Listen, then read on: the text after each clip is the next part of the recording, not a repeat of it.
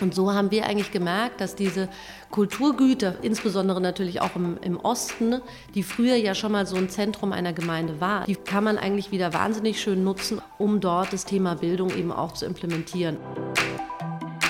Meine Generation ist nicht in die Politik gegangen. Wir sind alle in die freie Marktwirtschaft gegangen. Und dadurch haben wir gerade einen unfassbaren Mangel an wirklich guten Leuten in der Politik in unserer Generation.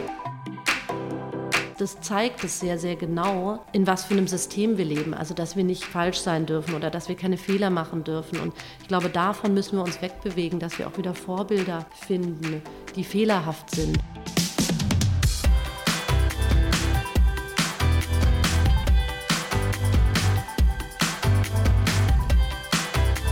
Hi und herzlich willkommen zu Tabula Rasa. Ich bin Jenny. Ich bin Felix. Wir sprechen heute mit Eilika von Anhalt. Eilika ist Prinzessin. Tatsächlich kommt sie aus einer Adelsfamilie, weshalb es auch gerne mal in Bild und bunte Artikel über sie gibt. Aber sie ist eben nicht nur Prinzessin, sondern wir sprechen mit ihr heute darüber, wie sie mit dem Büro Anhalt, was sie 2017 gegründet hat, den Bildungssektor revolutionieren möchte. Sie versteht sich als Übersetzerin zwischen Politik und neuer Welt und als Lobbyistin für den Bildungssektor. Ihr aktuelles Projekt und vielleicht auch ihre Lebensaufgabe ist das Schloss Dornburg. Das Schloss gehörte tatsächlich mal der Familie und sie ist gerade dabei, es zu einem neuen Lernort umzubauen. Darüber sprechen wir auch mit ihr. Es geht in der Folge um die Arbeit des Büro Anhalts, was man grob unter der Mission Infrastruktur für eine bessere Bildung zusammenfassen kann. Eiliger und ihr Team wollen nämlich nicht genutzte Kulturgüter in Dörfern und Gemeinden zu neuen Lernräumen der Zukunft umfunktionieren. Schloss Dornburg ist dabei nur der Anfang. In diesen Lernräumen soll es ganz, ganz stark um die Gemeinschaft und das generationsübergreifende Miteinander und Lernen gehen. Dabei stehen vor allem Handwerk, Machen und das Erschaffen im Fokus, also kreative Aufgaben, die in unserem Bildungssystem eher eine untergeordnete Rolle spielen. Eilika und ihr Team bringen das Ganze auch an unsere Schulen, indem sie dort neue Lernräume in Form von Werkstätten errichten. Wir haben die Folge ganz gemütlich bei Tee und Keksen aufgenommen und wünschen euch jetzt schon mal eine tolle Adventszeit. Vor Weihnachten wird es noch eine weitere Folge geben nach dieser und dann haben auch wir uns eine kleine Weihnachtspause verdient. Aber jetzt erstmal viel Spaß mit Eilika. Viel Spaß. Herzlich willkommen, Eilika. Wir freuen uns sehr, mit dir sprechen zu können. Ich würde, wenn du mir verzeihst, zum Start einmal alle Klischees rausholen.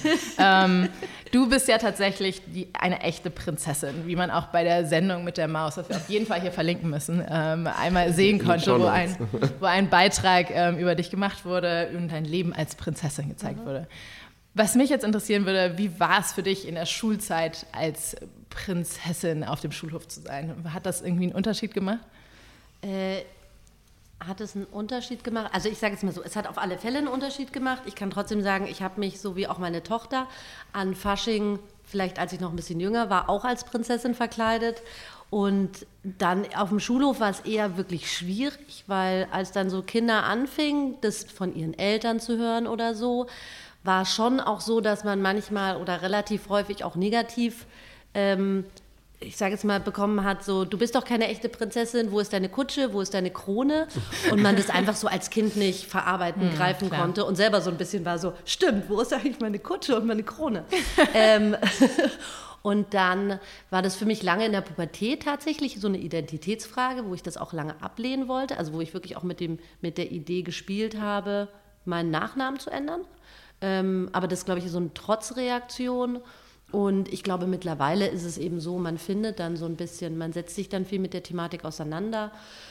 Ähm, auch im Gespräch, also ich, ich habe da auch wirklich so, äh, Hilfe bei Dritten gesucht im Endeffekt, ähm, um zu sehen, was ist die Bedeutung von so einer von so einem Titel heutzutage, weil das ist, muss man, glaube ich, selber einfach in sich finden, was eben, was, was hat der Adel heutzutage noch eine, für eine Bedeutung? Hat er eine Bedeutung? Offensichtlich merkt man ja, es bringt bei Menschen irgendwie was hervor, aber, ähm, aber trotz allem haben wir jetzt in dem Sinne, wir haben so kleine Aufgaben, dass wir in irgendwelchen Vorständen sitzen von Kulturstiftungen ähm, oder so, aber sonst jetzt keine wirkliche Aufgabe mehr, sondern eher, ich sag mal so ein bisschen, was das Schöne ist, wir haben eine lange Familiengeschichte. Und ich glaube, diese Familienthematik in Verbindung mit Verantwortung ist etwas, was ich irgendwie noch sehr versuche weiterzuleben und was wir auch sehr von meinen oder was ich sehr von meinen Eltern mitbekommen habe.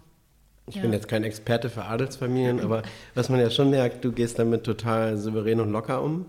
Gab es irgendeinen Moment, wo du für dich diese Identitätsfrage klären konntest? Tatsächlich durch die Arbeit. Also tatsächlich jetzt durch, die, durch diese, ich sage mal so ein bisschen, mein Vater ist, ähm, mein Vater ist noch so richtig Patriarch irgendwie. Der kommt halt auch noch, der ist noch im Schloss geboren und mein Großvater war kurz noch Regent und also der ist, der hat das irgendwie noch im Blut. Dann gleichzeitig mein Großvater war ähm, quasi hat sich gegen die Nazis gestellt und deswegen ist er ins KZ gekommen und ist dann auch später im KZ umgekommen. Dadurch ist auch mein Vater da jetzt in der Rolle nicht aufgewachsen. Trotz allem hat er noch irgendwie so ein bisschen diese, ähm, dieses eben dieses, dieses, dieses, ich weiß nicht was. Und, ähm, und, und wir haben uns dann, dann hat er aber drei Töchter bekommen. Und jetzt sind wir irgendwie diese drei Töchter, die natürlich nochmal ganz anders mit diesen ganzen Thematiken umgeht. Und da und eben, und dann war so ein bisschen, mein Vater, mein Vater erzählt viel Geschichte, versucht uns auch immer so ein bisschen, er ist auch eher der Historiker, also und ähm, ich interessiere mich relativ wenig für Geschichte. Und dann, als ich angefangen habe mit der Arbeit, ich habe nicht angefangen in dem Sinne, weil ich eine Prinzessin bin, sondern ich habe angefangen, weil ich selber einen sehr individuellen Bildungsweg gehen durfte. Und ähm, dieser und ich dann gemerkt habe, dass mein Name für mich das erste Mal wirklich einen Sinn hatte, weil ich ihn plötzlich nutzen konnte, weil mir plötzlich gewisse Türen geöffnet wurden durch diesen Namen, die mir im Endeffekt in meiner Arbeit geholfen haben. Und ich glaube, das war so der, der Moment, wo ich gemerkt habe, so, ah, okay, jetzt kann ich diesen Namen für mich platzieren. Und das ist auch das Schöne, ich sage mal so ein bisschen, Prinzessinnen dürfen Träume verkaufen, ne? was heutzutage sehr fehlt in der Gesellschaft. Und, ähm, und deswegen können wir sehr viel Menschen, auch wenn es, also wenn es um unsere Arbeit geht, eben, mein Vater erzählt die Geschichte, ich erzähle die Zukunft in dem Sinne, aber ich darf jetzt so dieses Geschichtliche eigentlich weiterführen und sagen, wie würde ich gerne meine Geschichte schreiben. Und ich glaube, das ist so ein bisschen der Punkt, wo ich auch dann den Frieden mit meinem Namen geschlossen habe. Ein Aspekt, wo du ja so ein bisschen Klischee lebst, ähm, du arbeitest jetzt wieder an einem Schloss, an dem Schloss Dornburg. Ähm, das scheint so dein aktuelles Projekt zu sein. Was habt ihr da vor? Genau, also das hat sich jetzt in dem Sinne tatsächlich sogar noch erweitert. Ähm, wir haben schon davor mit unseren, also wir haben relativ schnell gemerkt, dass wir nicht inhaltlich arbeiten, sondern eher Infrastruktur sind. Ich habe auch mal eine Zeit lang Interior Design studiert. Ähm, meine Geschäftspartnerin macht, ist, ist Juristin und hat im, also als Rechtsanwältin auch im Bereich Immobilien gearbeitet und irgendwie kamen wir da so dazu, dass wir gemerkt haben, das ist unser Part in dieser, in dieser Bildungsgeschichte. Und ähm, und haben uns dann viel mit, den, mit der Thematik auseinandergesetzt, wie müssen denn Räume aussehen im Endeffekt heutzutage, wo Bildung passiert und waren da mal relativ schnell bei irgendwie so einem Zentrum, also quasi einem Zentrum einer Gemeinde, wo wirklich Bildung nicht nur auf schulischer Ebene, sondern eigentlich dauerhaft ähm, passiert. Und diese Thematik Kulturgüter, also Kulturgüter haben für mich auch irgendwie eine gewisse Verantwortung. Und heute nutzen wir Kulturgüter ständig nur als Museen, also als tote Räume im Endeffekt. Also ich will jetzt nicht sagen, alle Museen sind tote Räume, aber sie sind jetzt keine Räume, wo man aktiv irgendwie mitgestalten darf. Ja.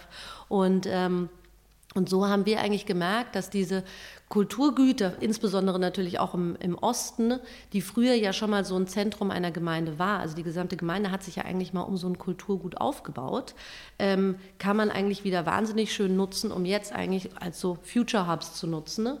um dort das Thema Bildung eben auch zu implementieren, aber dann wirklich auch übergreifend mit dem Thema Coworking, auch ein Teil mit dem Thema Co-Living, insbesondere im generationsübergreifenden Bereich. Und ich glaube, da wollen wir, also wir schauen uns gerade auch noch tatsächlich einige andere Immobilien an. Ähm, da wollen wir im Allgemeinen sehen, wie können wir im Endeffekt aus dieser, wo heute Konsumgesellschaft irgendwie halt Einkaufszentren das sind, wo wir irgendwie Samstag oder nicht weniger, aber die meisten Menschen irgendwie samstags abhängen und das eigentlich so ein bisschen das Zentrum auf deiner Gesellschaft geworden ist.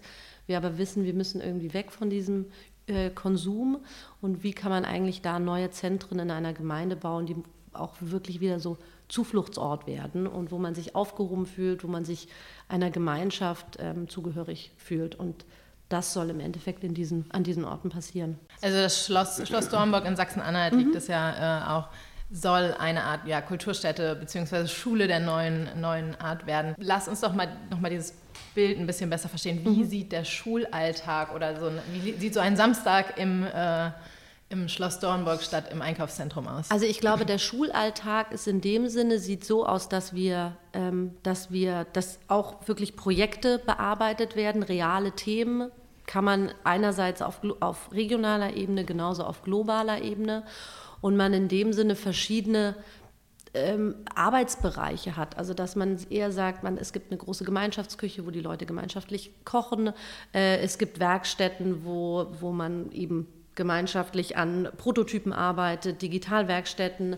Äh, es gibt aber auch genauso Gärten und es gibt auch genauso eine freiwillige Feuerwehr. Ich sage immer so ein bisschen das freiwillige Feuerwehrthema. Ich hörte selber, also bei mir auf dem Internat, wir mussten Sozialdienst machen und die Kids, die irgendwie bei der Freiwilligen Feuerwehr waren, hatten einen Pieper an der, äh, an der Hose und wenn der losging im Matheunterricht, dann sind die losgerannt, weil es klar war, dass es da vielleicht gerade um Menschenleben geht und das ist wichtiger als die Mathestunde.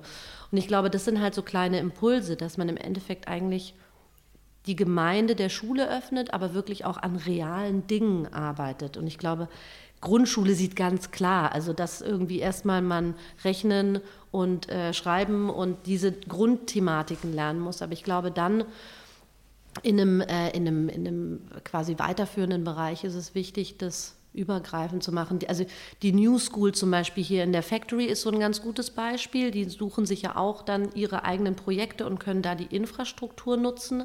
Es ist halt sehr auf dieses Entrepreneurship und Startup äh, fokussiert und wir sehen es halt vielleicht ein bisschen auf einer bodenständigeren Ebene, also quasi wirklich auf einer dörflicheren oder Gemeindeebene und wie kann man da verschiedene Themen bearbeiten, aber gleichzeitig eigentlich so einen Ort dann auch autark beleben, also dass Leute da wirklich wieder für, ihren, für ihre Gemeinde auch eine Verantwortung tragen. Ich habe letztens einen ganz spannenden Artikel gelesen, da ging es darum, wie überwinden wir eigentlich diese Spaltung, die gerade in der Gesellschaft passiert. Und der Lösungsansatz, der da vorgeschlagen wurde, war auch, wir brauchen wieder mehr physische Orte, wo Menschen zusammenkommen. Und du sprichst jetzt ja auch ganz viel über Dörfer, Gemeinden, da wo wir diese Spaltung vielleicht auch erleben. Habt ihr da einen speziellen Fokus drauf? Definitiv. Also ich glaube auf alle Fälle, ich, ähm, also ich habe mich immer sehr viel von Anfang an mit dem System quasi auseinandergesetzt. Und wenn du anfängst, dich mit dem Bildungssystem auseinanderzusetzen, setzt man sich automatisch mit im Endeffekt allen Systemen auseinander, weil sie alle verzahnt sind. Und ich glaube, und wir setzen uns tatsächlich auch viel mit Religion auseinander. Also wie ist die Kirche entstanden? Was hatte die Kirche mal für eine Aufgabe, die es heute eben nicht mehr gibt und uns dadurch auch eben dieser Glaube und dieses Gemeinschaftsgefühl und ich muss am Sonntag irgendwie ähm, an einen Ort und da muss ich mich zeigen, egal was ich gemacht habe irgendwie und da kommen generationsübergreifend Leute zusammen und da kommen gesellschaftlich übergreifend Leute zusammen. Und ich meine eben heutzutage ist es halt primär Einkaufszentren, vielleicht noch Konzerte und Fußballstadien, mhm. aber es ist natürlich alles Konsum, also es ist alles nicht, ich mache etwas, ich partizipiere dabei und ich mache wirklich mit. Und ich glaube, das ist das, was wir wieder mit einbringen wollen in diese Zentren. Wo steht ihr gerade mit dem Projekt und wie, wie geht es weiter? Ähm, wir, wo stehen wir gerade? Wie gesagt, wir schauen uns tatsächlich nächste Woche noch ein Schloss an. Wir schauen uns noch ein Gelände auch in Brandenburg an, weil wir einfach gemerkt haben, tatsächlich auch relativ, wir haben großes Interesse aus der Immobilienentwicklung bekommen jetzt, weil ich glaube, also auch aus dem Freundeskreis, diese Immobilienentwickler, die eben Einkaufszentren zum Beispiel die letzten 20 Jahre gebaut haben, auch die sehen, ne? Man sieht ja zum Beispiel hier äh, Berlin-Warschauer Straße, dieses Einkaufszentrum ist auch etwas, das funktioniert nicht mehr. Es wächst mhm. gerade eine Generation nach, die ist nicht mehr rein auf Konsum. Mhm. Die, eben, die wollen irgendwie ihre Zeit anders verbringen. Eben, die gehen freitags eher auf, auf Demos, als dass sie irgendwie halt äh, die Shopping Mall hoch und runter laufen. Ne? Und auch wenn das vielleicht gerade noch so eine ähm, Elfenbeinturm-Thematik ist, die wir hier irgendwie erleben, ich glaube schon, dass das früher oder später eben auch sich ausbreiten wird. Und, ähm, und da wollen wir jetzt auf alle Fälle schauen, inwiefern kann man, ähm, kann man da vielleicht noch mehr Standorte aufbauen in dem Bereich. Und dann gibt es ja auch schon, also die Helga Bräuninger, also von der Bräuninger Stiftung hat zum Beispiel auch in Paritz schon ein ganz tolles äh, Bildungsprojekt aufgebaut. Ähm, Und dann gibt es irgendwie eben, also es gibt von der von in, in, in Lörrach von der Schöpflin-Stiftung, die sind da auch schon sehr weit und da gilt es jetzt eigentlich auch, wir sind, stehen auch alle irgendwie so im Kontakt, wie kann man da eigentlich vielleicht auch diese einzelnen Orte verbinden? Das ist für uns irgendwie immer ein Thema. Und ähm, genau, und da geht es gerade viel, also um ganz flache Sachen. Nein, nicht ganz flache Sachen. Es geht einerseits natürlich um konzeptionelle Arbeit, dann geht es darum, wir arbeiten grundsätzlich, ich sage es mal, wir sind ein kleines Team, wir arbeiten aber mit sehr vielen Partnern zusammen, weil wir uns einfach für jedes Projekt immer wirklich Leute mit einer Kernkompetenz lieber an die Seite holen, die was wirklich können, als dass wir uns das alles an, äh, anlernen müssen. Und dann auch ein Stück weit Lobbyarbeit. Also das ist so ein bisschen, ich sage mal, das ist mein Part und dann eben viele Verträge schreiben, Anträge schreiben. Diese wunderbaren Sachen, die so viel Spaß machen.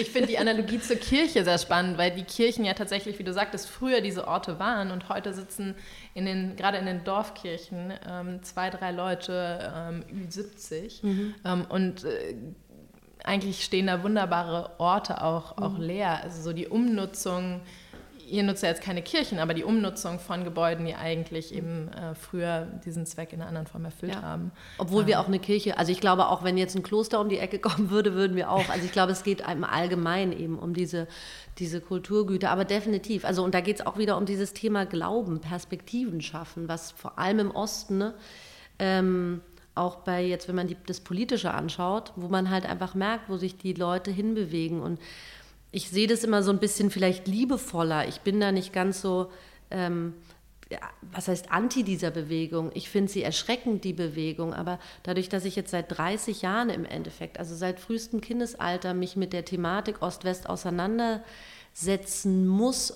familiär bedingt im Endeffekt. Und da sehe ich schon diese Menschen wurden fast auch in diese Not getrieben. Und da gilt es ja eher jetzt präventiv zu arbeiten und zu sagen, wie können wir diesen Leuten wieder wirklichen äh, Perspektiven schaffen und zwar reale Perspektiven, nicht so ein bisschen über den Kopf streicheln und sagen, so hier hast du ein bisschen was zu arbeiten, ne? sondern wirklich ähm, daher. Wie seht ihr euch im Verhältnis zu traditionellen Schulen? Seid ihr eine Ergänzung oder seid ihr die neue Schule und ersetzt irgendwann langfristig mit eurer Idee, das alte Modell? Also es gibt ja in dem Sinne zwei Modelle, die wir gerade bearbeiten. Das ist einerseits diese Thematik Kulturgüter. Ich glaube, das ist eher eine Geschichte, die wird insbesondere in, in, in kleineren Gemeinden ähm, ähm, passieren. Und das ist wirklich ich weiß nicht, also ich will jetzt nicht alle Schulen platt machen, sondern es ist eigentlich auch so unsere Idee, was wir auch grundsätzlich bis jetzt machen, dass wir mit den Schulen zusammenarbeiten ne? Und wirklich auch schauen, wie können wir denen helfen und wie können wir ergänzend arbeiten. Ne? Und aber sind schon auch, wollen schon da drin auch eigene Schulen haben. Ich glaube, die sind einfach nicht, also ich sage jetzt mal, nicht jeder ist Praktik, also ist praktisch veranlagt, sondern es gibt auch viele Leute, die gerne Akademiker sind und ähm, für die das generelle Schulsystem super ist. Für mich war es eben nicht so. Äh, ich durfte auch eben Schreinern und Schweißen und alles in der Schule lernen und bin dafür sehr dankbar und weiß aber, dass das absurderweise ein Privileg war. Also und es geht jetzt nicht darum irgendwie, keine Ahnung, ähm, sondern es geht wirklich um Schreiner und Schweißen. Also es geht eigentlich um etwas, was, was glaube ich für viele Kinder wichtig wäre, ähm, diese praktischen Fähigkeit auch wertzuschätzen. Und, ähm, und dann haben wir eben noch ein Projekt, das nennt sich Werkstatt. Da geht es eigentlich darum, wirklich so ein kleines, einen, einen kleinen Baustein in Schulen zu setzen, aber auch ergänzend zu den vorhandenen Schulen. Ne? Ähm, aber eben grundsätzlich eigentlich um die Infrastruktur. Wie kann man Räume schaffen? Ja, es scheint da viel ums Machen zu gehen. Ja. Ist das eine Rückbesinnung auf das, was schon mal war, oder woher kommt das? Äh, ich glaube, das kommt einfach aus mir. Also weil ich so bin, weil ich einfach, ich brauche, ich bin nicht der, der irgendwie sich hinsetzt und, äh, und also ich schreibe wahnsinnig gerne Konzepte, aber ich habe auch immer, also ich habe auch eine Zeit lang in der Eventproduktion gearbeitet. Ich fand die Designstudiengänge, also ich habe erst eben Interior Design gemacht und Möbeldesign, fand ich furchtbar doof, weil es ständig irgendwie nur ums quasi um irgendwas auf dem Blatt machen, aber wir durften nie wirklich bauen. Ne? Und, ähm, und dann habe ich Grafikdesign eine Zeit lang gemacht. Das war wenigstens so ein bisschen Outcome, aber mir dann auch irgendwie zu, zu theoretisch eigentlich. Und, ähm, Und eben bei der, also quasi dann auch bei der, bei der Produktionsarbeit fand ich halt einfach das Coole, dieses zu sehen, machen und zu sehen, was funktioniert und dann aber auch am Ende irgendwie so ein Resultat ähm, zu haben, das dreidimensional ist oder vierdimensional. Woher kommt deine Faszination für das Thema Bildung und auch die Verantwortung? Du sagtest oder hast gerade schon angedeutet, dass es so aus der Familienhistorie auch kommt. Warum setzt du dich so für Bildung ein? Ich glaube tatsächlich, also ich glaube einerseits ist es eine Typfrage. Ich war immer so eine Pippi Langstrumpf. Ich habe irgendwie immer, wenn ich Bock hatte, irgendwas zu machen, dann habe ich es gemacht. Und das, also das ist definitiv eine Thematik. Und ich glaube, ich hatte auch wirklich lange Identitätsschwierigkeiten, weil ich dachte, ich bin darin falsch. Und Gott sei Dank bin ich in diese wunderbare Zeit geboren, wo jetzt plötzlich diese ganzen Themen aufkommen und man merkt so, oh krass, warte mal, da gibt es noch ganz viele andere Menschen, denen geht es ähnlich. Und so ein bisschen kam ich da auch wie die, wie die Jungfrau zum Kind. Also dass es wirklich eben eigentlich eine Thematik war. Ich habe mich damit auseinandergesetzt oder mit dem Bildungsthema, als mein Sohn in die Schule kam und gefragt, warum ist es immer noch nicht anders? Und ähm, habe mich dann mit einigen Politikern zusammengesetzt und, äh, und also wirklich, weil wir die aus dem Bekanntenkreis hatten, mit denen zum Mittagessen und habe die gefragt, was ist, was ist da los? und ähm, und habe dann auch ein paar Antworten bekommen, unter anderem eben, oder auch für mich ein paar Antworten gefunden, unter anderem, meine Generation ist nicht in die Politik gegangen, wir sind alle in die freie Marktwirtschaft gegangen und dadurch haben wir gerade einen unfassbaren ähm, äh, quasi Kräftemangel und, und Mangel an wirklich guten Leuten in der Politik in unserer Generation. Also sieht man ja auch so, wenn morgen Wahl wäre. Ich glaube, wir stehen gerade alle davor so, oh Gott, was würden wir wählen? Ähm, und man kann auch wirklich diesen, ich sage jetzt mal, Leuten 60 plus nicht wirklich übel nehmen, dass die nicht so sich mit diesen Zukunftsthemen, mit ähm, auseinandersetzen, weil das ist einfach, dafür sind die nicht gemacht. Das ist einfach eine andere Generation. So, ich glaube, das war so meine Erkenntnis. Es ist unsere verdammte Verantwortung, ähm, das zu übernehmen. Und und dann eben, dann bin ich, habe ich mich einfach mit dem Thema auseinandergesetzt und dann fand ich es auch sehr berührend, wie viele Menschen es schon gibt, die sich wirklich, die da ihr Herzblut reinstecken und zwar eben gemeinnützig, was ich nach wie vor absurd finde, dass das alles eben das auf, auf einem Festival spricht irgendjemand, ein Aktivist und macht das umsonst und daneben tritt äh, Künstler XY auf und kriegt dafür 50.000 Euro, ist so ein bisschen, was ist da der Unterschied? Ich glaube, da gilt es eben auch noch so, ein, so eine Verschiebung, aber ich glaube, es war eben, es war einfach, wie man manchmal dann so ein Thema findet und merkt so, okay, ich kann hier irgendwie wirklich einen Beitrag leisten, weil ich eben auch dieses Privileg hatte, dass ich sehr individuell einen sehr individuellen Bildungsweg gehen durfte, weil ich eben den, den, den traditionellen da einfach nicht so richtig gut reingepasst habe und trotzdem wirklich erfolgreich meine Schule abschließen durfte. Und was aus mir geworden ist. Fast. Ein Zitat, was ich von dir ähm, sehr spannend fand, war, ähm, unser Schulsystem ist für Politiker gemacht, also eher für mhm. Denker als für Macher. Woran machst du das fest? Wie ähm. konnte das passieren? wir setzen uns natürlich, also ich setze mich sehr viel mit soziologischen Strukturen auseinander. Und, ähm, und wenn man natürlich sieht, genauso wie, was für eine Persönlichkeit wird Lehrer oder eben was für eine Persönlichkeit wird, ähm, wird Politiker. Und dadurch, dass natürlich schon nach wie vor diese Spezie ähm, quasi entscheidet, was da passiert. Und wenn du Politiker gehen, äh, wenn du Politiker werden möchtest, dann vor allem Spitzenpolitiker musst du ja einen ganz bestimmten Weg durchlaufen und du musst innerparteiisch auch wirklich sehr viel leisten. Du kannst nicht irgendwie mal kurz ausbrechen und mal drei Jahre nach Australien gehen und mal zwei Jahre nach Spanien und irgendwie dich austesten, sondern du musst einen ganz stringenten Weg gehen. Klinkenputzen. Genau, und das war für mich, für mich war immer diese Thematik, das Leben hat einen roten Faden, ein Stück weit absurd, weil ich immer sage, es ist organisch. Ich weiß nicht, was morgen passiert. Also es kann morgen, ich kann morgen im Lotto gewinnen, genauso kann ich morgen einen Unfall haben und im Rollstuhl sitzen. Das sind alles eben Themen. Ich muss lernen, irgendwie das zu nehmen, was ich habe und da jeden Tag genießen und versuchen, daran weiterzuarbeiten.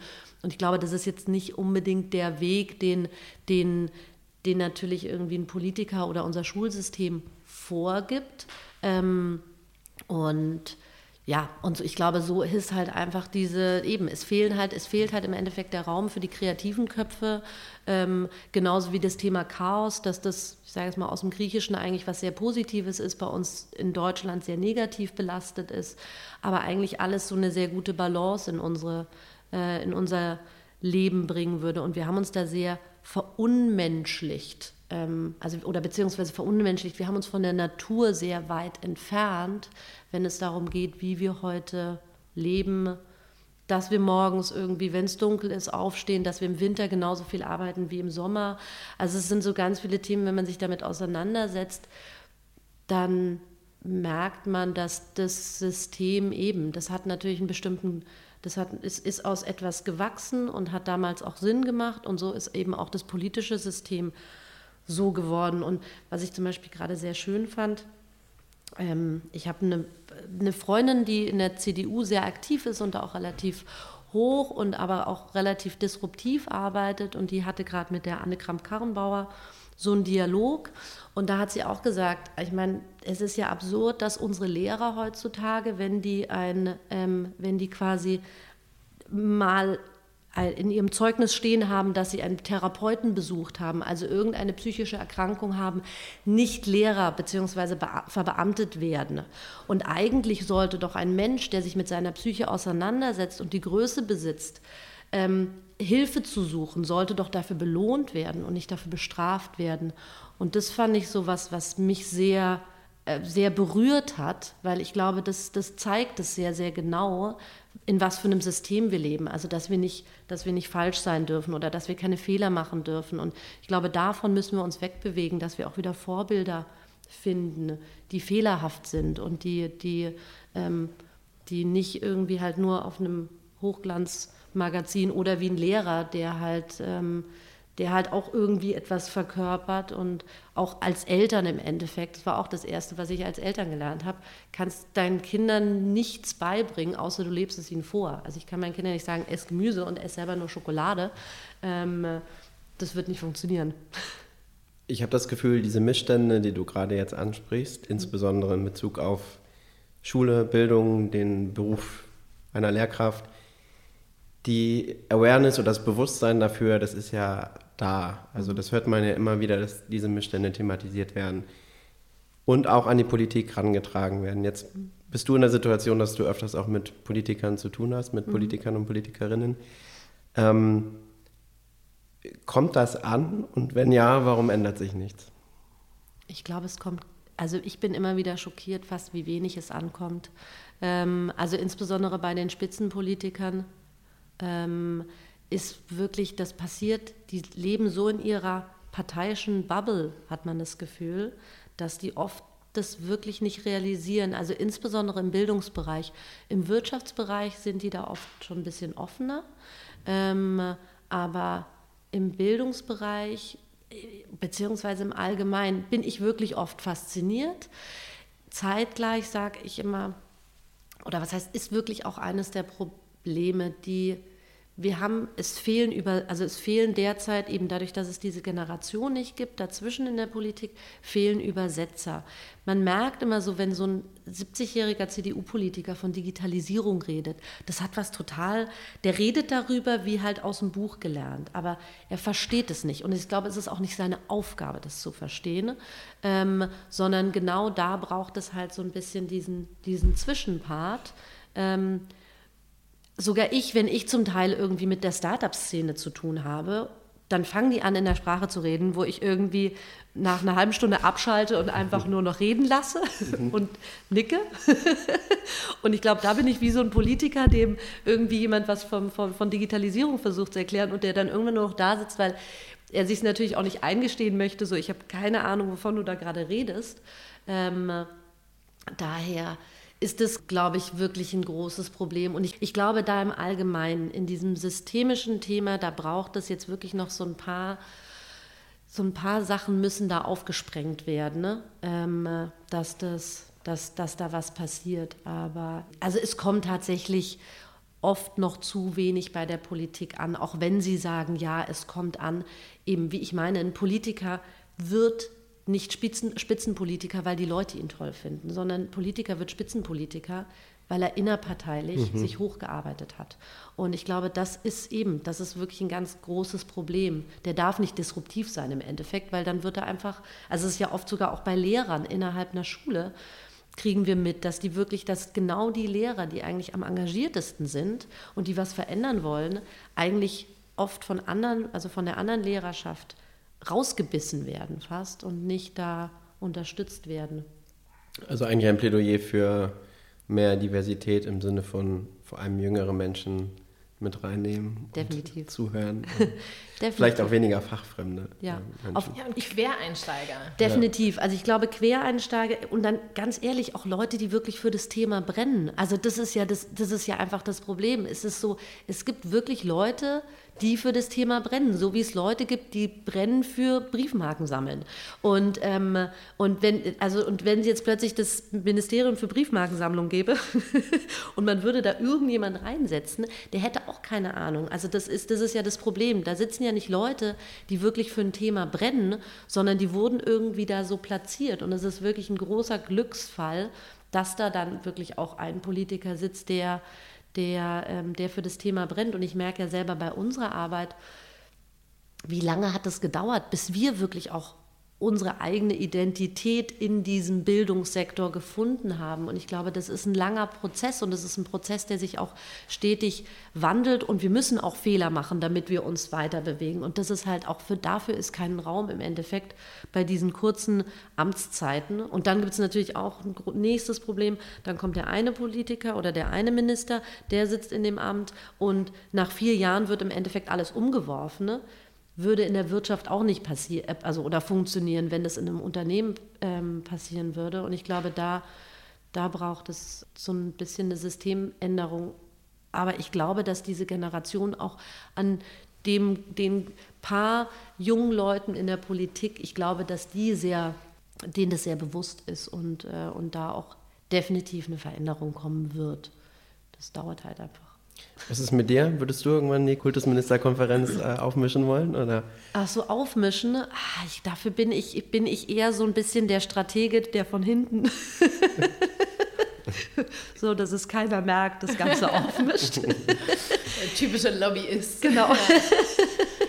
wie sieht das aus? Wie müssen wir uns das vorstellen? Sitzt du einfach zum Mittagessen mit den Bildungspolitikern zusammen und. Ähm so, so ein Stück weit ist es wirklich das und so ein Stück weit ist es wirklich auch ganz viel Zuhören. Also es geht darum, sich mit denen auch zusammenzusetzen und zu verstehen, was wollen die denn. Aber es geht wirklich darum, da ganz viel zuzuhören und dann zu sehen, wo kann man eben kleine also wo haben die denn Bauchschmerzen und wo kann man da vielleicht kleine Sachen implementieren, dass es halt eine eben eher eine Evolution wird statt eine Revolution. Ähm, und ja, ich glaube, das ist so, es geht wirklich sehr viel um dieses Zuhören, sich mit denen zusammenzusetzen. Und ich bin immer wieder fasziniert, die haben wirklich einfach eine komplett andere Arbeitsweise als das, was wir gewohnt sind. Und ich glaube, man braucht da auch so, beziehungsweise vielleicht ist es wirklich da auch aus meinem, aus meinem familiären Hintergrund. Mein Vater ist 20 Jahre älter als meine Mutter eben.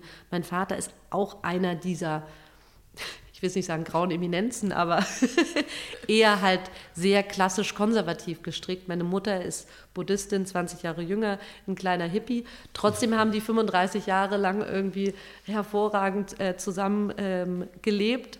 Und aber da sieht man halt einfach so, okay, auch diese 70-jährigen Konservativen haben ihre Berechtigung und es geht eigentlich darum, die in die richtigen, an die, an die richtigen Plätze oder an die richtigen Orte zu platzieren. Und man merkt auch immer wieder, wenn man denen mit offenen Ohren begegnet, sind die eigentlich sehr bereit und haben eigentlich schon auch den Wunsch, was zu verändern. Es fehlt ihnen, glaube ich, einfach oft wirklich an jungen Leuten, die da halt mit zusammenarbeiten. Das ist auch etwas, was ich immer wieder so ein bisschen schwierig finde, wenn man so Veranstaltungen sieht, es ist immer so ein Mus an, an Menschen. Es ist immer so eine Generation, wenn man diese Tech-Veranstaltungen sieht. Und wir arbeiten tatsächlich auch. Also mich faszinieren immer so die 90-jährigen großen alten Unternehmer, die wir hier in Deutschland noch haben, finde ich mit die faszinierendsten Menschen. Ne?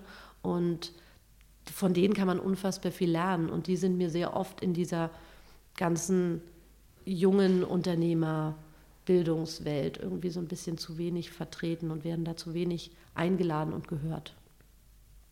Hast du da ein großes Vorbild? Ähm ich habe mehrere, also ich habe ein ganz, ganz großes Vorbild, was so meine, meine Arbeit sehr ähm, beeinflusst hat, ist die Scylla Elworthy. Die hat ähm, ähm, die Oxford Research Group gegründet und macht tatsächlich, setzt sich mit Warlords auseinander und macht Resozialisierung von Selbstmordattentätern. Also die ist so richtig Aktivistin der Stunde Null, ist über 70, wurde schon viermal für den Friedensnobelpreis oder so nominiert und ist eine der demütigsten, menschlichsten, bodenständigsten, liebevollsten Menschen, die ich irgendwie so kennengelernt habe. Ähm, dann gibt es, wir saßen zum Beispiel vor kurzem mit dem Herrn Zinkan zusammen, das ist so die Innovationsseite von, von Miele. Äh, der ist auch über 90. Der hat dieses Jahr schon wieder, keine Ahnung, fünf, sechs Patente angemeldet. Also das ist irgendwie auch krass, also wie man merkt, was das noch für ein, für ein sprudelnder, gesunder Geist ist. Ähm, und da gibt es auch noch so zwei, drei andere Unternehmer, mit denen wir irgendwie einfach zu tun haben. Aber auch da kann man sich wirklich vorstellen, mit denen sitzen wir zusammen, trinken Tee und erzählen irgendwie über übers Leben. Und ähm, aber die sind sehr wichtig. Gleichzeitig habe auch meine Großmutter ist 98 und mit der verbringe ich die ganzen Feiertage und fahre immer zu der und auch die ist einfach, wenn die erzählt, was die schon alles erlebt hat, da merkt man auch ganz schnell wieder so, die Probleme, die wir heute haben, das ist wirklich Pipifax. du sprichst ja häufig davon, ähm, dass du eine Bewegung in Gang setzen willst. Mhm. Wie macht man denn das? Es ist, eine, es ist eine sehr gute Frage. Wir haben uns mit dem Thema viel auseinandergesetzt. Ich glaube, eine Bewegung oder die Bewegung, die ich mir wünsche, ist wirklich für etwas zu kämpfen. Wenn man sieht zum Beispiel damals, als die Frauen alle auf die Straße gegangen sind, da haben sie eben fürs Frauenwahlrecht gekämpft und deswegen war das irgendwie dann auch so eine Bewegung, weil die wussten so, dafür kämpfen wir jetzt. Ich glaube, das ist das, was, wir, was uns derzeit eigentlich noch im Bildungsbereich fehlt, ist so wirklich zusammen an einem Strang ziehen und dann gemeinschaftlich irgendwie ähm, dafür kämpfen. Und ich glaube deswegen, ich glaube, das passiert noch nicht, weil wir derzeit dieses Digitalisierungsthema noch so groß auf dem Schirm haben. Das wird aber eh kommen, sondern ich glaube, es geht da eher um wirklich diesen, diesen menschlichen Aspekt, ähm, ähm, diesen gesunden Aspekt, der da ganz wichtig ist, den mit reinzubringen und zu verstehen, dass es eine wunderschöne Zeit ist, in der wir leben, weil wir diese Technologien und Maschinen geschaffen haben, die uns im Endeffekt die ganze schwierige Arbeit abnehmen und wir uns jetzt endlich wieder aufs Menschsein und aufs Kreativsein und aufs Fehlerhaftsein und aufs interdisziplinär, emotional arbeiten fokussieren dürfen. Das heißt, uns fehlen eigentlich die konkreten Zielbilder, damit wir alle an einem Strang ziehen können, in eine Richtung marschieren. Genau, ich glaube schon. Also eben in eine Richtung marschieren ist natürlich immer so ein bisschen negativ behaftet. Ja. Aber ähm, ich glaube schon, also ich, das ist so das, ich glaube immer wieder mein Wunsch, beziehungsweise auch das, was ich erfüllen darf oder was ich so schön finde, aber das, das hatte ich irgendwie, Gott sei Dank, das ist das ist eine, ein, etwas, was mir das Leben geschenkt hat, Menschen zu motivieren und Menschen zu sagen, so, du kannst das. Also das merken wir auch mal wieder, wenn wir in den Osten gehen, wenn wir da zum Teil sitzen wir da irgendwie in einem Rat von 15 eben Männern zwischen 50 und 70, irgendwelchen Unternehmern, Politikern und ich weiß nicht was. Und dann sitze ich dazwischen und die schimpfen und sind so, ja, und der Osten und alles geht vorbei. Und dann sitze ich da und bin so, Kinders, ich saß letzte Woche irgendwo in, keine Ahnung, in, in Bielefeld oder sonst was und saß da mit, mit, mit schwerreichen Unternehmern zusammen. Die haben alle nicht diese oder sind, die, die sind nicht so zukunftsgerichtet wie ihr. Und ihr habt hier im Osten einen unfassbaren Freiraum zu gestalten, weil es gerade im Endeffekt so brach liegt. Also so ein bisschen wie vor 30 Jahren halt Berlin.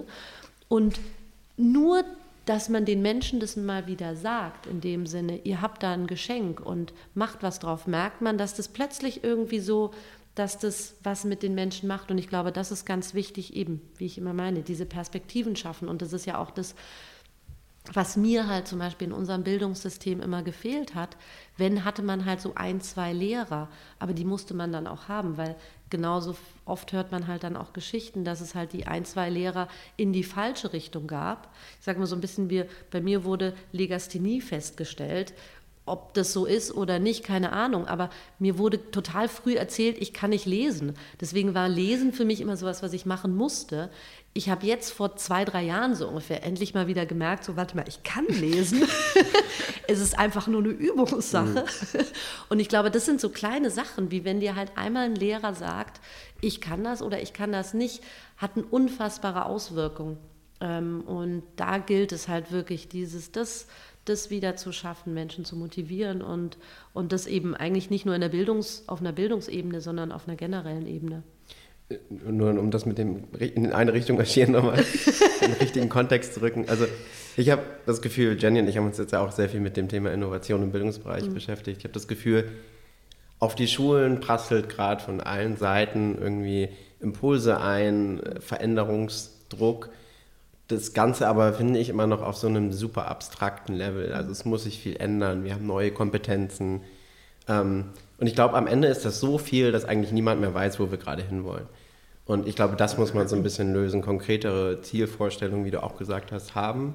Und dann bedeutet das vielleicht sogar, dass wir nicht in eine Richtung gehen, sondern in ganz viele und das Schulsystem sogar noch diverser wird und Orte geschaffen werden, wie ihr es ja auch ja. machen wollt die dann nochmal ergänzend ganz anders funktionieren, aber dafür wieder mehr Entwicklungspfade irgendwie ja. schaffen. Definitiv. Also das ist ja auch in dem Sinne dieses Werkstattprojekt, was wir geschaffen haben, ist eigentlich genau dieser Impuls, weil wir sagen, ich sage mal so ein bisschen wie vor 150 Jahren ein Herr Jahn gesagt hat, wir brauchen irgendwie ähm, Sportplätze und wir brauchen Turnhallen. Der hat es damals tatsächlich eher aus einer kriegerischen Sicht gesehen und gesagt, so, wir brauchen irgendwie diese körperliche Ertüchtigung und wir müssen Leute fit machen. Trotz allem sind wir heute dankbar, dass Kids Sport in der Schule haben und wir Turnhallen an jeder Schule.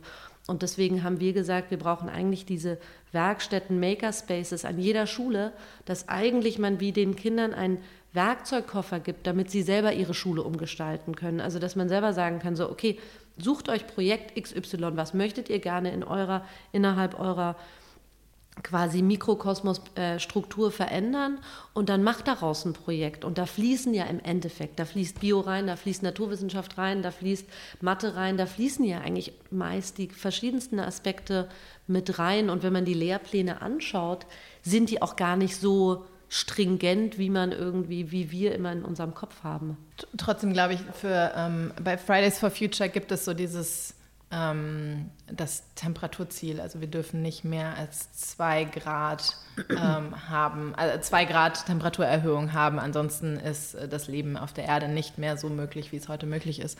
Ähm, und ich habe das Gefühl, das fehlt eigentlich im Bildungsbereich, um zu sagen, mhm. das ist ein konkretes Ziel, auf das wir hinarbeiten wollen. Was natürlich auch daran liegt, dass Bildung und Bildungserfolg wahnsinnig schwer messbar ist. Man kann ja jetzt nicht die Abiturnoten nehmen oder. Ähm, ja, also wir sind da, das sind schon auch so Themen, mit denen wir uns auseinandersetzen. Wir setzen uns viel mit irgendwie, wie kann man eben diese Noten im Endeffekt abschaffen und da vielleicht eher Level einführen und sagen, okay, ich schaffe Level in den verschiedenen Bereichen, aber es bedeutet nicht, ich muss irgendwie in jedem Bereich äh, das Level. Also es gibt ja auch äh, quasi Studienformen, wo du auch sagen kannst, okay, ich besorge mir hier ein paar Punkte und da, also ich mache irgendwie Soziologie und Philosophie und dann mache ich noch Bio und dann am Ende habe ich auch mein Studium geschafft. Und ich glaube, das ist so ein Bereich, der fehlt halt bei uns noch, dass ich mich also ich war in England in der Schule fünf Jahre lang und eben, ich hatte Schreinern und Schweißen als Fach, ich hatte mhm. Fotografie als Fach und es wurde genauso bewertet und so auch mein Abschluss, ich habe einen IB gemacht, also einen internationalen Abschluss, da gehörte Creativity, Activity und Social dazu und man musste quasi auch diese drei Bereiche erfüllen, damit man am Ende ähm, quasi den, den Abschluss bekommen hat. Und ich glaube, es wäre nicht so schwer, ähm, da gewisse Sachen zu machen. Ich glaube, da ist eher, da ist unser deutsches Sicherheitsfanatikum einfach noch zu groß, mal manchmal zu sagen, so kommt, lass uns da jetzt mal ein bisschen was. Und dann hätte man ja wieder so eine Perspektive, so wie ich immer sage, so zum Beispiel dieses Thema, lasst uns ganz viele Bäume pflanzen, ist halt ein wesentlich netterer Herangehensweise als lass irgendwie ein Dieselverbot machen. Das sind ja eher dann so diese ich sage jetzt mal, diese verschiedenen Herangehensweisen. Es ist interessant, dass du das mit den Leveln sagst. Wir hatten Thomas Bachem, den Gründer von der Code University, mhm. auch bei uns. Und die machen das genauso. Ja. Also die ähm, definieren keine Fächer, sondern viel mehr Kompetenzen, messen das in Leveln mhm. und sagen auch, du musst jetzt nicht in jedem Level top sein. Nicht jeder muss irgendwo überall das Maximum erreichen, sondern es geht viel eher darum, ein sinnvolles Profil zu entwickeln, Ja. das dir dann halt auch nach deiner Zeit an der Uni hilft. Es ist halt auch, also es weiß man ja einfach auch aus der Neurologie, es ist halt einfach eine ganz andere Motivation, wenn ich so verschiedene Levels erreiche. Wenn ich so sagen kann, yes, Chaka, ich habe jetzt irgendwie noch ein Level erreicht und nicht irgendwie so dieses, was halt derzeit so, habe ich jetzt eine Eins oder habe ich eine Sechs oder habe ich, also es ist ja eher was fast Angstgetriebenes heute, es nicht zu wissen, als irgendwie die Motivation, es zu wissen und mich dann weiter nach oben zu arbeiten. Jetzt haben wir ja hier schon viele Zielbilder ein bisschen geschaffen eigentlich. Ähm, was ja oft diskutiert wird, und das frage ich mich auch super oft, kommen wir da jetzt eigentlich hin, indem wir die Politik dazu bringen, top-down diese Veränderung zu initiieren? Oder müssen wir das eigentlich dezentral und ähm, so ein bisschen in Form einer Graswurzelbewegung, wie man ja gerne sagt, äh, schaffen? Also für mich ist halt dieses, auch diese Bürgerinitiativen sind oder diese Partizipation ähm, von den Menschen ist, glaube ich, wichtig, die wieder in die Verantwortung mitzuziehen. Also dass wir wirklich in der Demokratie auch, also dass wir in einer bewussten Demokratie wieder leben. Ich glaube, dass, also ich würde mir natürlich wünschen, dass das so ein, so ein Mischkonzept im Endeffekt wird. Also dass man da wirklich Räume schafft. Wir haben zum Beispiel wirklich, wir haben letztes Jahr in Dornburg eine Konferenz gemacht, wo wir keine Ahnung, so 50 Stakeholder hatten aus Wirtschaftsministerium, Bildungsministerium, also auf Sachsen-Anhalt-Ebene, IHK, Handwerkskammer und genauso aber Greenpeace Education, ähm, Freilerner, ähm, also so ein ganz gemischtes Potpourri und haben da eine Veranstaltung gemacht, sehr auf Augenhöhe.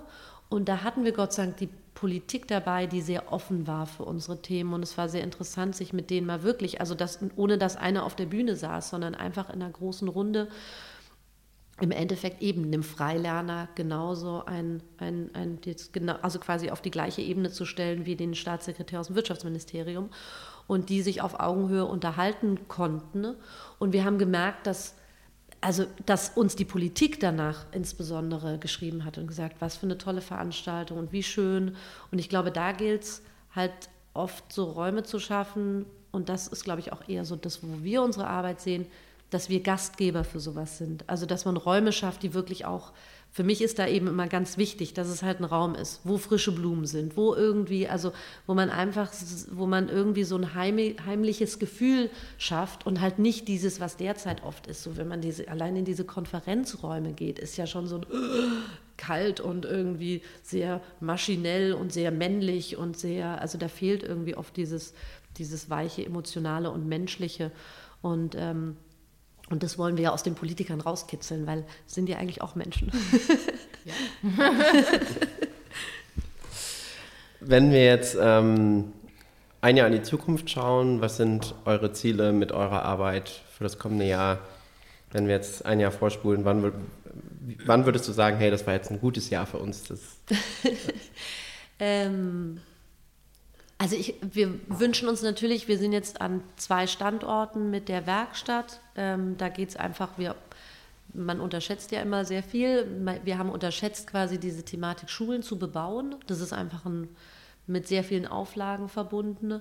Ich würde mir wünschen, dass da hier zumindest in Berlin an der evangelischen Schule die erste Werkstatt steht, dass wir da wirklich mal so einen exemplarischen Raum auch zeigen können, was wir uns da vorstellen. Ähm, und dann hoffen wir natürlich, dass wir auf alle Fälle zumindest einen unserer Kulturgüter, Orte schon so weit haben, auch dass wir, ähm, dass wir, dass wir da Leute einladen. Gleichzeitig, wir rechnen tatsächlich echt immer eher in zehn Jahresschritten. Also das ist etwas, was mir oft fehlt in, in unserer Gesellschaft zu verstehen, dass Sachen irgendwie auch Zeit dauern. Also es dauert einfach, wenn man es richtig machen möchte, ähm, weil es wirklich ein Prozess ist, den man selber hat, wo man auch immer wieder hinterfragen muss, gehen wir gerade noch den richtigen Weg? Ist es so, soll man sich da jetzt den Partner holen, holt man sich da jetzt den Investor Macht man es auf gemeinnütziger Ebene, macht man es doch auf, auf wirtschaftlicher Ebene. Und das ist so ein ständiges irgendwie Tango-Tanzen im Endeffekt. Ähm, also ich hoffe einfach, dass es so weitergeht wie derzeit. und ähm, aber dass wir dann vielleicht doch noch mal fixere Räume haben, wo wir die Menschen einladen können, weil wir da schon immer wieder merken, das macht was mit den Menschen. Nochmal zu diesem Werkstattprojekt. Damit geht ihr ja an existierende Schulen mhm. und schafft da zusätzliche Räume. Mhm. Wenn jetzt jemand zuhört und sich total inspiriert fühlt und loslegen will mit euch, mhm. wie macht man das? Im Endeffekt bei uns anrufen. Also wir haben relativ viele Anfragen tatsächlich von Schulen. Ähm, also wir merken, dass das bei den Lehrern sehr gut ankommt, weil die eigentlich auch alle Lust haben, mal wieder ein bisschen praktischer zu arbeiten und ja auch sagen so, eben unsere Arbeit besteht nicht nur aus Kopf, sondern eben aus im Endeffekt Herz und Hand äh, und Geist. Und im Endeffekt ist es einfach ein wirklich ein langwieriger Prozess und ich glaube, den muss man verstehen, mit uns zu gehen. Und dann aber eben ist natürlich für uns immer ein großes Geschenk. Ich hatte am Anfang diesen idealistischen Gedanken, wir gehen, wir gehen primär an, äh, an Real- und Hauptschulen. Ähm, ich meine, Hauptschulen gibt es immer weniger, aber dass wir eher an Schulen gehen, die so in, ich sage jetzt mal, in, in, in sozi sozial schwächeren äh, Gebieten sind, haben aber gemerkt, dass leider einfach die Schulleiter oft von den besseren Schulen halt einfach auch die engagierteren Schulleiter sind, die dann auch offener sind für solche Themen.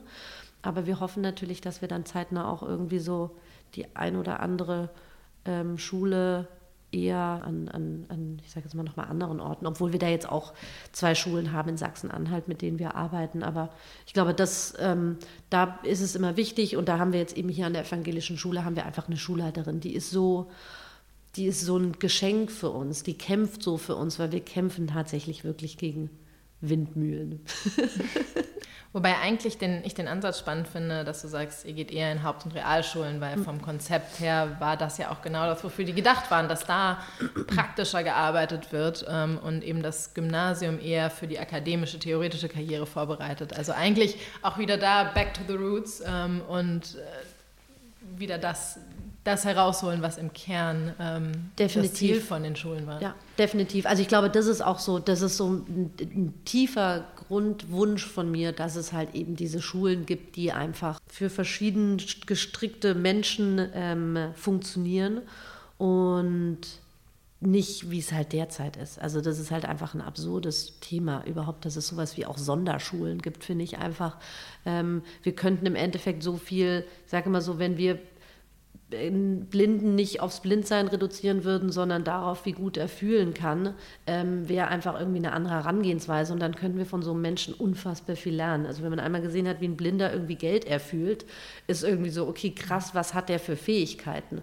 Und das ist so ein, immer für mich so ein ganz gutes Bild. Und aber auch genauso, wenn du mit, mit Kids mit Down-Syndrom irgendwie arbeitest, auch die haben wirklich Charakterzüge, die so viel mehr oder so viel besser sind als das, was wir haben. Es ist halt einfach anders, anders ähm, äh, in dem Sinne kanalisiert. Und, ähm, und ich glaube, dass eigentlich dass solche, also mit diese, diese Gesellschaft, diese oder diese verschiedenen Charakteren, wie wir wieder beim Thema Diversität sind, äh, zusammenzubringen, eigentlich ein sehr, was sehr Gutes wäre.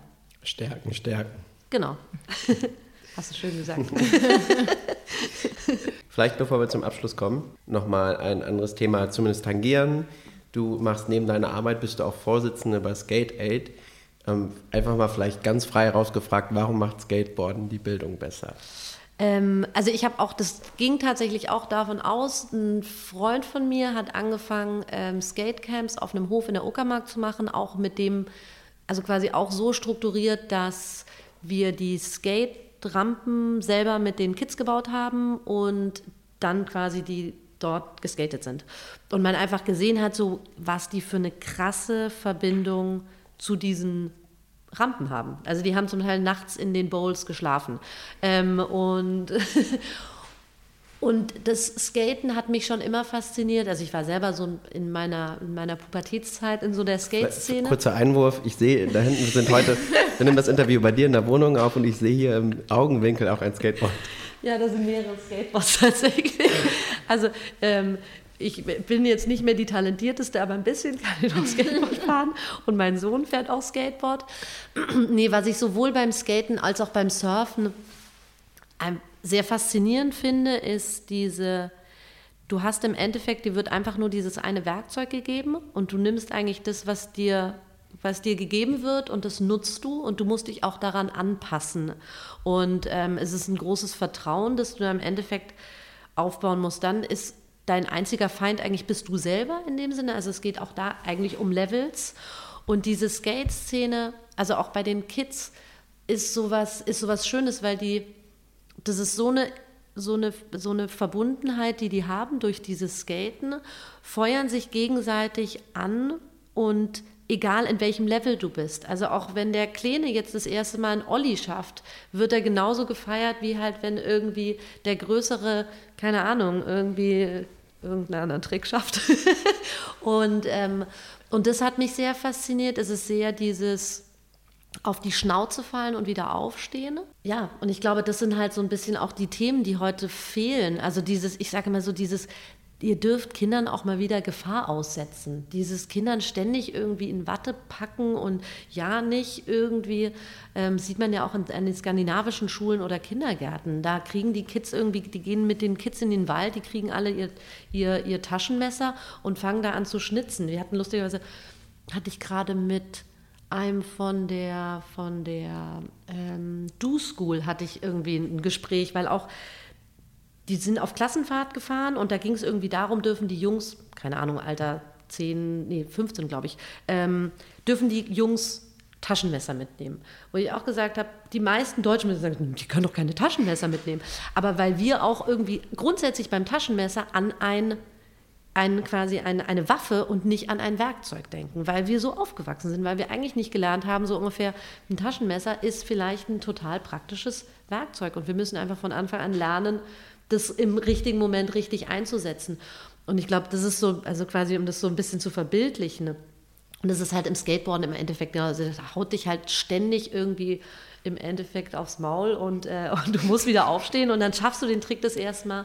Und das ist dann irgendwie halt so dieses, dieses Erfolgserlebnis. Und ich glaube, das ist so, das ist etwas, was. Ähm, und diese Skatecamps, die macht ihr an Schulen weltweit? Genau, also nee, nee, nee. Also die haben wir ganz klein hier irgendwie in der Uckermark eher mhm. so im Sommer gemacht und wir machen jetzt aber mit, äh, mit ähm, Skate Aid zusammen. Also wir haben so zwei Standbeine. Es gibt einerseits die Thematik, wir gehen in eher in, in Krisengebiete. Also wir sind jetzt gerade in Syrien, haben wir einen Skatepark gebaut zum Beispiel, der einfach um dort neue Orte zu schaffen, wo die Kids sich treffen und wo irgendwie, also im Endeffekt, um die von der Straße zu bringen, denen eine Aufgabe zu geben, oder was heißt eine Aufgabe zu geben, aber eben irgendwas anderes zu geben, als da irgendwie halt zwischen den Ruinen rumzuhüpfen. Und ähm, und dann haben wir aber noch das, das, quasi den andere, das andere Standbein, was wir letztes Jahr erst angefangen haben. Und zwar gibt es eine Mini-Rampe, die, ähm, die mobil ist und die geht so von Schule zu Schule. Und da machen wir dann auch quasi so ähm, Schul, was heißt Schulprojekte? Also machen wir halt so auch so Camps an Schulen, dass die Kids da für einen Tag ähm, skaten und da sind irgendwie eben unsere Trainer dabei und ähm, um denen so ein bisschen dieses Skate-Thema näher zu bringen. Super cool und passt, glaube ich, genau in das Thema neue Lernorte rein. Auf alle Fälle. Und ich glaube auch um das Thema Bildung endlich mal aus dieser verstaubten Ecke rauszubringen. Also dass man irgendwie so ein bisschen lernt, ey, es ist eigentlich ein total schönes Thema und da so ein bisschen Konfetti mit reinzubringen. Was begeistern kann, ja. Genau. Und auch ein paar coole Leute mit reinzubringen, die irgendwie, ähm, die, mit denen sich die Kids mehr identifizieren können, als halt die zum Teil Korthose, Korthose tragenden älteren Generationen. Wir haben drei Abschlussfragen mitgebracht, die wir jedem Gast stellen. Mhm. Ähm, mit wem würdest du gerne mal über Bildung diskutieren und was würdest du diese Person fragen? Wie viel Denkzeit habe ich jetzt? wir können da, da wir Denkzeit rausschneiden können, hast du unendlich viel. Also ich glaube, mit wem ich immer, aber ich meine, die Möglichkeit hatten wir tatsächlich schon so ein bisschen, jetzt nicht direkt mit dem Dalai Lama, aber ich finde es tatsächlich immer sehr interessant, eher mit so der religiösen Ecke. Ich habe selber auch einen, einen Mönch in Österreich, da bin ich auch im Kloster und da ähm, da mit solchen Leuten zu sprechen. Was können wir von denen lernen? Diese Liebe, also was mich da immer wieder so fasziniert, wenn, du, wenn, wenn irgendwie diese, diese buddhistischen Mönche über Terroristen sprechen und die irgendwie so, Also wie ich vorhin über die Scylla erzählt habe, die auch mit so viel Liebe an Warlords herangeht, weil sie halt sagt, im Endeffekt, als sie angefangen haben, diese Strukturen, warum bekommt jemand so viel Zerstörerwut, ähm, gesagt hat, das sind alles traumatisierte Kinder. Und wenn du denen plötzlich was zu Hause kochst und ein paar Blümchen ans Bett stellst, dann macht das was mit denen, weil das ist genau das, was sie im Endeffekt eigentlich nie gelernt haben und was sie dann immer von sich abwehren, ist so, so blöd es klingt, sie einfach mal in den Arm zu nehmen. Und ich glaube, das ist etwas, diese zwischenmenschliche Liebe, das ist schon das, was mich immer wieder am meisten am, am Buddhismus einfach fasziniert, ähm, dass da ein großer Respekt einfach für auch die Andersartigkeit ist. Frage Nummer zwei, was möchtest du in deinem Leben noch lernen? Ganz, ganz viel. Also ich möchte, wo fangen wir an? ich möchte tatsächlich gerne noch sehr viel mehr Sprachen lernen. Ich finde Sprachen immer sehr faszinierend. Also ich würde gerne noch Japanisch lernen. Ich würde auch, auch gerne noch Russisch lernen. Ähm, ich würde gerne auch, meine Geschäftspartnerin, die hat gerade oder die möchte jetzt gerne eine Ausbildung zur Imkerin machen. Finde ich auch so einen ganz spannenden Bereich.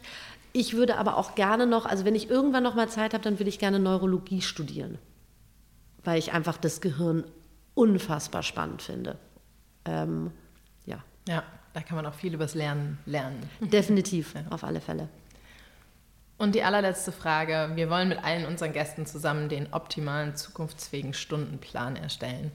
Wenn du jetzt ein Schulfach vorschlagen müsstest, welches wäre das? Spielen. Keine Ahnung. Abenteuer. Also ich finde so dieses, dieses Fach, was die äh, evangelische Schule hier in Berlin hat, ähm, Herausforderung finde ich schon richtig gut, wo die sich ja auch so Herausforderungen suchen müssen und dann einfach raus. Das finde ich schon richtig cool. Also wenn dir jemand die, die Erlaubnis gibt, so jetzt mach mal richtig irgendwie, ähm, zeig uns mal, wie abenteuerlustig du bist. cool. Das, ja. Vielen, Vielen Dank. Dank. Und abschließend ähm, kann man nur sagen, wenn deine Kinder dann irgendwann aus ihren, ihrer Schulzeit raus sind, müssen sie hoffentlich nicht nochmal fragen, äh, warum ist das immer noch genau so, wenn sie vielleicht ihre Kinder irgendwann einschulen müssen. Ich finde, das ist eine ganz spannende Frage, die du dafür äh, hoffentlich. Obwohl, dir selbst gestellt hast. Ja, hoffentlich obwohl mein Sohn komischerweise mit diesem akademischen System sehr gut klarkommt. Ich glaube, meine Tochter, die haben wir jetzt auch noch mal ein Jahr zurückgestellt, also die kommt jetzt dann in die Schule, die ist, glaube ich, eher wie ich strukturiert. Die wird da, das wird noch ein Abenteuer. sehr gut. Vielen, vielen Dank. Danke euch.